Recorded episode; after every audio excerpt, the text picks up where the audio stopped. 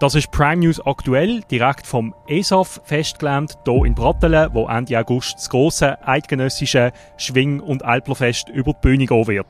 Unser heutiger Gast ist der Thomas Weber, Baselbieter SVP-Regierungsrat und OK-Präsident vom Schwingfest. Mit ihm wollen wir heute reden, einerseits über das bevorstehende Eidgenössische, andererseits aber auch über seine Zeit als Regierungsrat, wo sich langsam am Ende zuneigt. Das ist Prime News aktuell, mein Name ist Oliver Sterchi. Herr Weber, wie viel Zeit verbringen Sie momentan auf dem Schwingfest-Areal? Ja, es ist doch recht intensiv geworden, also die letzte Woche, jetzt diese Woche sowieso, und jetzt steigert sich das natürlich dann bis am Montagmorgen, am 29. An diesem Tag soll es dann losgehen. Kommen Sie in dieser Zeit überhaupt noch zu etwas anderem? Kommen Sie noch zum Regieren oder dreht sich alles ums Schwingfest? Es sind jetzt zum Glück die letzten paar Wochen keine Regierungssitzungen gewesen. Die nächste ist am nächsten Dienstag dann. Und die Blöcke sind reserviert, das ist so, aber sonst ist schon natürlich ein Schwergewichtsprojekt eindeutig das ESAF. Wir sind hier, wie gesagt, auf dem Schwingfest-Areal, wenige 100 Meter von hier entfernt haben wir die Autobahn, wir haben die Schweizerhalle, Chemie, das ist nicht das, was man sich vorstellt, so als urchiger Ort für so ein urchiges Schwingfest. Kann da überhaupt Schwingfeststimmung aufkommen oder wie soll das gehen? Ja, die kommt schon auf. Also von Anfang an ist natürlich die Gemeinde Pratteln, sowohl die Einwohnergemeinde wie auch die Bürgergemeinde, sehr stark engagiert gewesen. Sie haben sofort, ja, wenn man so will, Feuer gefangen und haben sich dann eingesetzt auf allen Ebenen und über alle Parteien. Und das ist einmal ein guter Grund, ein guter Grundstock gewesen, nachdem bereits die Landbewirtschaften, die ja alle im Schwingklub Pratteln Mitglied sind, oder, eigentlich ihre Bereitschaft erklärt haben, um ihr das Land zur Verfügung zu stellen. Und jetzt haben wir das natürlich gar nichts Anlass können vorstellen in der ganzen Schweiz, das ESAF. Und ich merke auch jetzt an den Schwingfesten, wo ich gesehen bin, es sind etwa 7 ausserkantonal gesehen. Alle sind wirklich gespannt, die ganze Schwingerwelt, oder, aus der Schweiz sind natürlich jetzt wirklich auf das ESAF scharf. Und Pratteln ist eben gerade ein spannender Austragungsort, weil es eben ein bisschen anders ist, weil man nicht mitten in den Bergen sind, weil da Tradition und Moderne so ein bisschen ineinander hineingreifen. Sie haben gesagt, alle sind gespannt. Auf was freuen Sie sich am meisten? Ja, es ist fast ein bisschen unfair, einen einzelnen Moment rauszuheben, weil es ist so ein Gesamtereignis natürlich. Aber ich glaube, einer der Höhepunkte wird sicher sein, wenn dann die Arena voll ist, wenn da 50.900 Leute drinnen sind, aufstehen, die Schwinger einmarschiert sind, Nationalhymnen erklingt. Und dann kommt dann quasi der Countdown, wenn es heisst, Mannen an die Arbeit, und dann ist es anschwingen. Das ist am Samstagmorgen am 8. Und dann geht das natürlich dann Höhepunkt an Höhepunkt weiter. Final von den Steinstössern mit dem Unspunnenstein, der dann am Sonntagnachmittag wird in der Arena innen sein. Und natürlich dann der Schlussgang, und dann weiss man, wer Schwingerkönig ist, mit der Krönung und allem. Also das wird eine riesen Sache sein. Und auch der Festakt, auch da kann man sich darauf freuen, mit mehreren hundert Aktiven, und das wird die Region und auch die ganze Schweiz super können darstellen. Sie sagen es, die Region wird sich in Szene setzen. Was erhoffen Sie sich für das Baselbiet von diesem Schwingfest? Ja, wir sagen ja ein bisschen, Basel-Land sei Entdeckerland, und das kommt nicht von ungefähr, weil vielen von denen, die jetzt hier gekommen sind, im Vorfeld und so weiter, von denen habe ich gehört, hey, das ist ja super, hey, die Landschaft, die ihr hier habt, und die Angebote, und ihr seid so nah an der Stadt und habt Kultur. Aber ja, ich muss da mal vorbeikommen, und ich glaube, wenn das von diesen 400'000 Leuten, die hier aufs Gelände kommen, und sagen wir mal 300'000 davon kennen das Baselbiet noch nicht so gut, wenn das ein bisschen in Erinnerung bleibt, doch, das ist eine Gegend, wo man auch mal kommen kann, eine Gegend, wo man investieren kann, oder? Weil die Wirtschaft trägt das auch sehr mit, dann ist das sicher ein Erfolg, den wir da am ESAF dann gut schreiben könnten. Sie sind nicht nur OK-Präsident von diesem Schwingfest, Sie sind auch Regierungsrat im Kanton Basel-Land. Sie haben unlängst bekannt gegeben, dass Sie nicht antreten für eine nächste Amtszeit. Das heisst, Sie werden in einem Jahr das Amt abgeben. Sind Sie entspannter geworden, seit Sie Ihren Rücktritt bekannt gegeben haben? Also für mich ist es eigentlich schon länger klar gewesen, innerlich auch, dass das so wird der Plan sein, oder? Und ich hoffe, dass das wirklich bis am 30.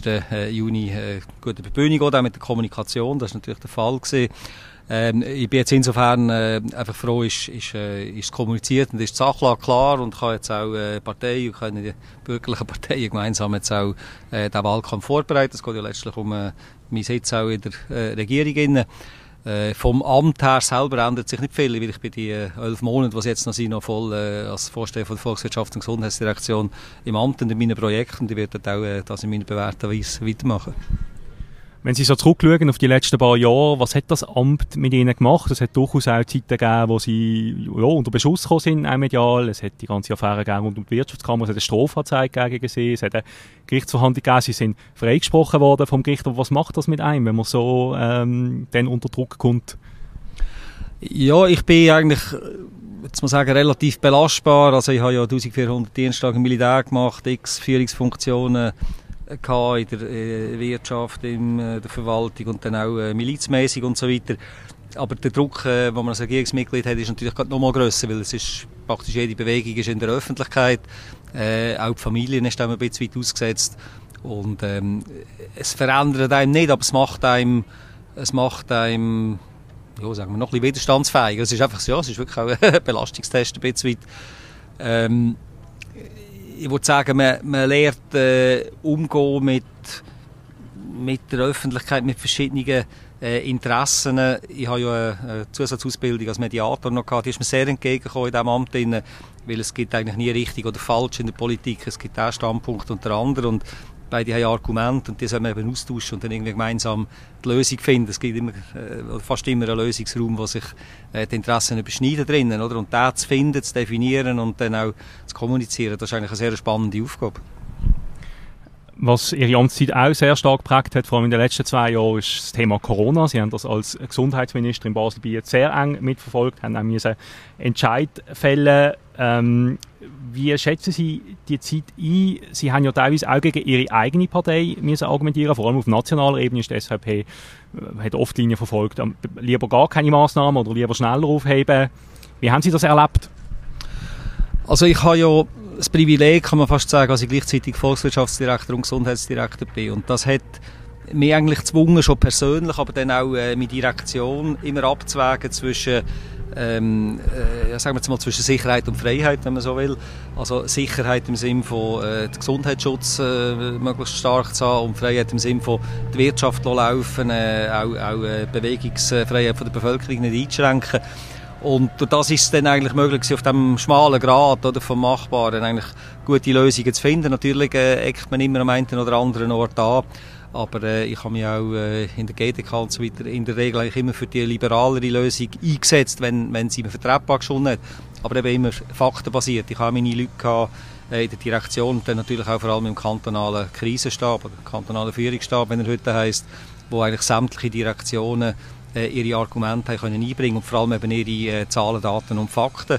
Und das hat dann auch eine gewisse Sicherheit gegeben beim Vorbereiten von den Entscheid, beim Fällen im Regierungsrat selber und dann beim Kommunizieren und Umsetzen. Und von dem her, glaube ich, ist es eben auch ein Glück, dass der Kanton Basel-Landschaft das Gefäß von dem kantonalen Führungsstab hat.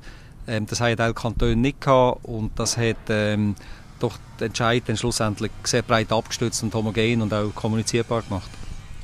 Jetzt hat die Corona-Politik durchaus, kann man sagen, zu Verwerfungen auch geführt in der Gesellschaft. Es gibt einen Teil der Leute, die das gar nicht akzeptiert hat, die grosse Mühe hatte mit dem, der das auch öffentlich artikuliert hat. Und Ihre Partei, die SVP, zumindest auf nationaler Ebene, hat sich teilweise auch auf Seite von diesen Leuten geschlagen, hat quasi mit den Massnahmengegner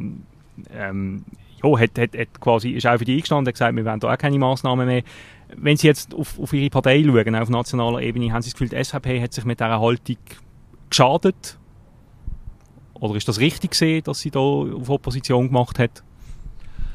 Ja, es braucht immer, wenn so der Mainstream in eine Richtung geht und es eigentlich fast nur noch eine anerkannte Stossrichtung gibt, braucht es gegen Stimmen, gegen Bewegung, oder? Und natürlich ist es immer eine Stilfrage, wie man die dann artikuliert und wie nicht. Aber ich glaube letztlich ist halt unser System von den Checks and Balances so, dass man einmal ist es Gewerkschaften, wo ein Leute sind, einmal ist es die SVP, einmal ist es ein Arbeitgeberverband und so weiter.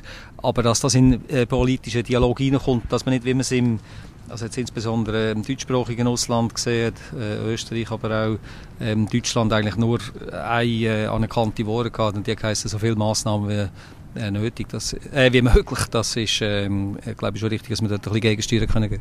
Also in diesem Fall nie gefremdelt mit Ihrer Partei in dieser Zeit?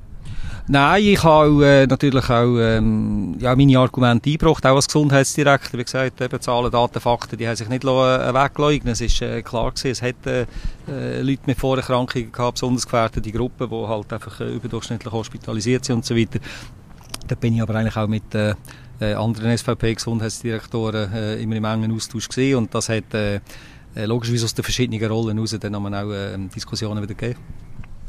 Wenn wir jetzt noch über die Krise noch weiter ein bisschen zurückblicken, allgemein Ihre Regierungszeit, was würden Sie sagen, was ist prägend gewesen in diesen Jahren? In Basel-Land ist es oft um Finanzpolitik gegangen, Stabilisierung der Finanzen, es ist ums Verhältnis gegangen, oft zu Basel-Stadt. Was würden Sie sagen, was ist dort prägend gewesen für Sie? Also, ich glaube, was ganz wichtig ist, ist, dass wir als Regierungsteam, es ist ja zum Glück eine Fünferregierung, ist einfacher als die Siebenerregierung, hat man auch ein bisschen in der Krise innen gesehen, dass wir sehr rasch eigentlich zu einer Einheit geworden sind und nicht in der Direktionssilo denkt und geschafft haben. Und das ist heute auch noch so. Und darum haben wir so übergreifende Themen wie beispielsweise eben die Finanzpolitik, aber auch die Standortförderungspolitik und so weiter können als Einheit angehen, weil das braucht dort Beiträge aus der Bau- und Umweltschutzdirektion, aus der Sicherheitsdirektion, Finanzen, Bildung, es braucht wirklich alle. Und prägend ist eigentlich gesehen, dass mit der Turnaround, wie man so schön sagt, also eigentlich der Wechsel von strukturellen Defiziten, wo der Staat einfach zu viel ausgibt im Vergleich zu dem, was er regelmäßig einnimmt, dass wir das in den Jahren 15 bis 18, 19 haben können kehren, so dass wir eigentlich eine Aufwand, also Reduktion hatten, respektive einen Einnahmenüberschuss. Und das hat uns eben ermöglicht, dass wir auch in der Krise von Covid dann sehr grosszügig die Unternehmen unterstützen können. Das war also sehr eine wichtige Voraussetzung gewesen, oder? Und dann auch so das Zusammenführen von den verschiedenen Wirtschaftsförderungs-, Standortförderungsmaßnahmen in die Standortförderung Basel-Land, wo wirklich etabliert ist, wo vermittelt zwischen Gemeinden, zwischen privaten Unternehmungen, zwischen den kantonalen Stellen, auch Bundesstellen, die es braucht. Das ist auch eine wichtige Voraussetzung gewesen, dass sich gewisse Wirtschaftsgebiete wirklich sehr gut können entwickeln können, sei es Bachgraben, Alschwil oder Abtauen, Arlesheim.